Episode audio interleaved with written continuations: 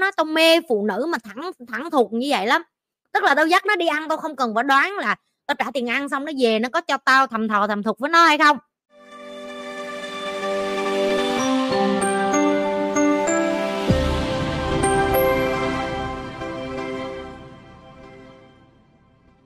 Chị kể cho tụi em nghe, bạn của chị, anh đó là đàn ông, chị có rất là nhiều bạn là đàn ông. Chị hỏi ảnh là kể cho tao nghe coi là cái cuộc hẹn hò nào mà với với phụ nữ mà tạo được cái dấu ấn cho mày nhiều nhất, mà đến giờ mày cũng không quên được. Các tụi em biết ảnh kể cho chị chuyện gì không? Tại vì chị muốn nghe coi là cách đàn ông nó thích phụ nữ gì mà tại sao lại lại lại mấy cái thằng này nó lại lại mê như vậy. Thì nó mới nói ồ, tao nói cho mày nghe trải nghiệm mà tao mê nhất là tao nhớ tới giờ, đó là hẹn hò với một cái, cái chị đó hơn tao mười tuổi. Tao nói ok, cái gì vậy đó, bộ bả làm tình sướng hả? Kêu không không không, chưa tới cái khúc làm tình tao đã sướng rồi. Kêu tại sao?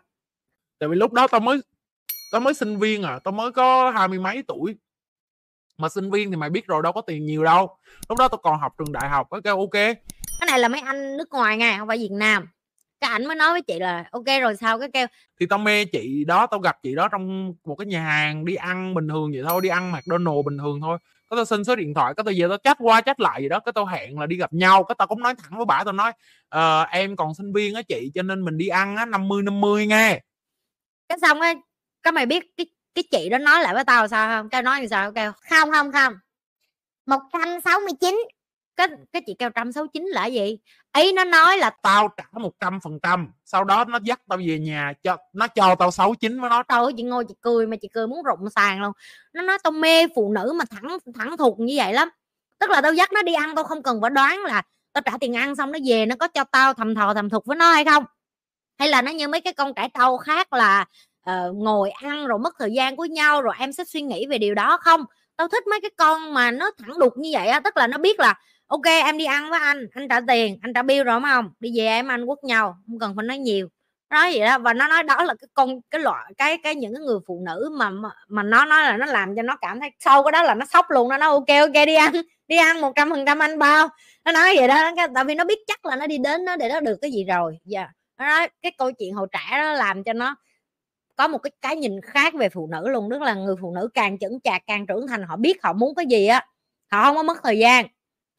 Họ không mất thời gian, họ không có phải là đông đưa anh ơi rồi sao này nọ. Cho nên đó là một trong những cái chị cũng muốn nói với tụi em là tụi em phải có một cái sự tự tin bên trong mình. Tức là mình không có sổ sàng nhưng mà mình tự tin, hiểu không? Người ta mà hỏi mình cái gì mình có cái sự tự tin để mình trả lời. Yeah. Câu chuyện nó tự nhiên nó trồi lên trong đầu tao à. Tại tôi nhớ là hôm đó tao ngồi tao hỏi, chị rất thích hay hỏi bạn của chị, tại vì học những người xung quanh đó nó cũng vui lắm.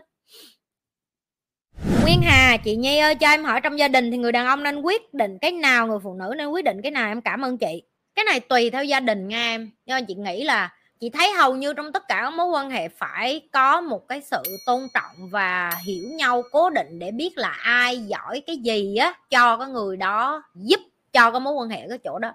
Chị hay nói đàn ông với đàn bà chúng ta không có cạnh tranh với nhau, mà chúng ta làm cho cái mối quan hệ này nó có cái sự kết nối với nhau, hiểu không? Nó giống vậy nè, để cho nó trơn tru để mình đi ra đời này mình có chỗ dựa thôi. Chúng ta không có competition, chúng ta complete. Cái từ đó là như vậy đó, nhưng mà không biết dịch ra tiếng Việt nó là gì.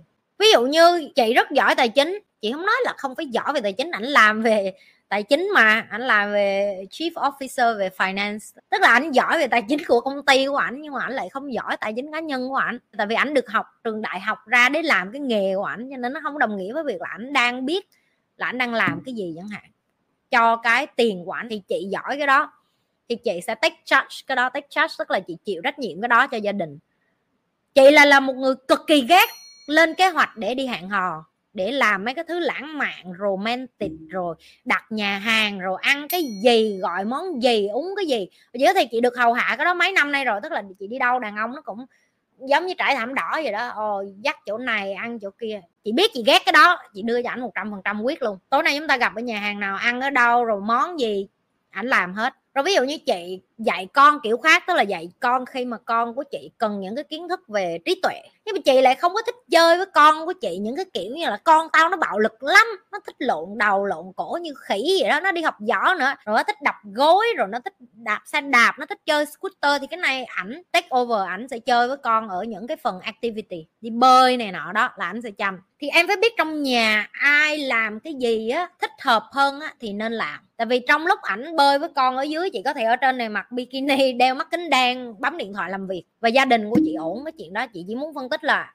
đến cuối cùng không phải là ai quyết cái gì, mà là ai giỏi cái gì trong nhà em nên cho họ làm cái đó. Và em giao cho họ một trăm phần trăm luôn, thì em không có dài tay vô. Nó cũng na ná như cái cách chị làm việc vậy đó. Nếu chị biết bạn này có cái tài này á, chị không bao giờ bắt họ đi làm cái khác hết đó, tại vì chị thấy nó rất là vô duyên. Giống như em bắt ông thợ điện đi sửa ống nước đâu được đâu em, họ học cả năm ra để ra cái nghề đó mà tự nhiên em bắt họ. Cái này nó cũng vậy, và làm cho họ vui nữa. Ví dụ chị rất thích nấu ăn, còn ảnh thì ảnh mê ăn nhưng ảnh không thích nấu ăn, ảnh chỉ có thể là cắt trái cây cho chị rồi pha nước uống cho chị vậy đó. Thì chị biết chị để cái đó cho ảnh làm, nhưng mà mỗi lần chị vô bếp chị không cho ảnh đụng vô gì hết đó, tại nó đụng vô là đổ bể mà biết không. Sagi mà tao kể cho tụi em một lần duy nhất thôi, nó vô bếp nó hậu đậu, nó kiểu như nó ra vẻ là anh muốn giúp em, nó ăn chửi lần xong nó đi ra khỏi bếp. Tao luôn từ giờ đến đó không bao giờ được bước vô bếp Nhi Lê nữa.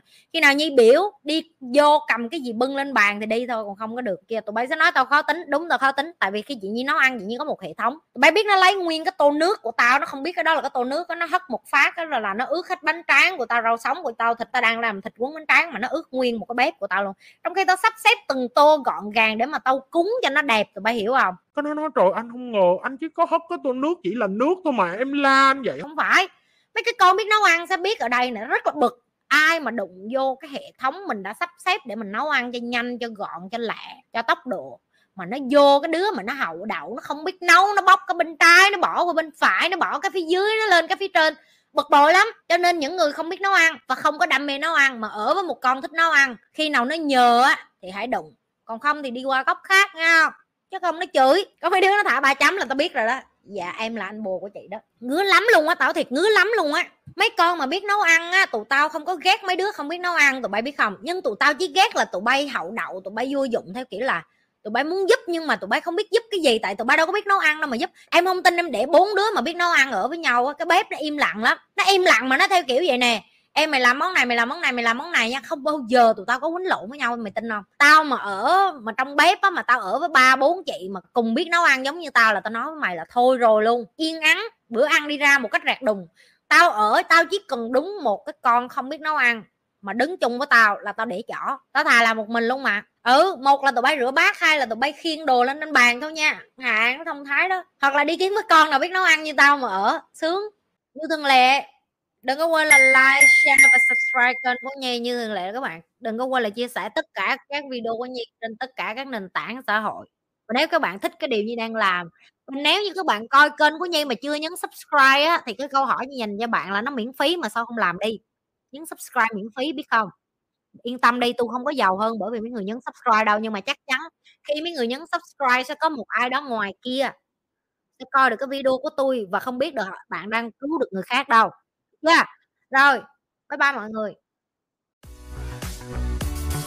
người.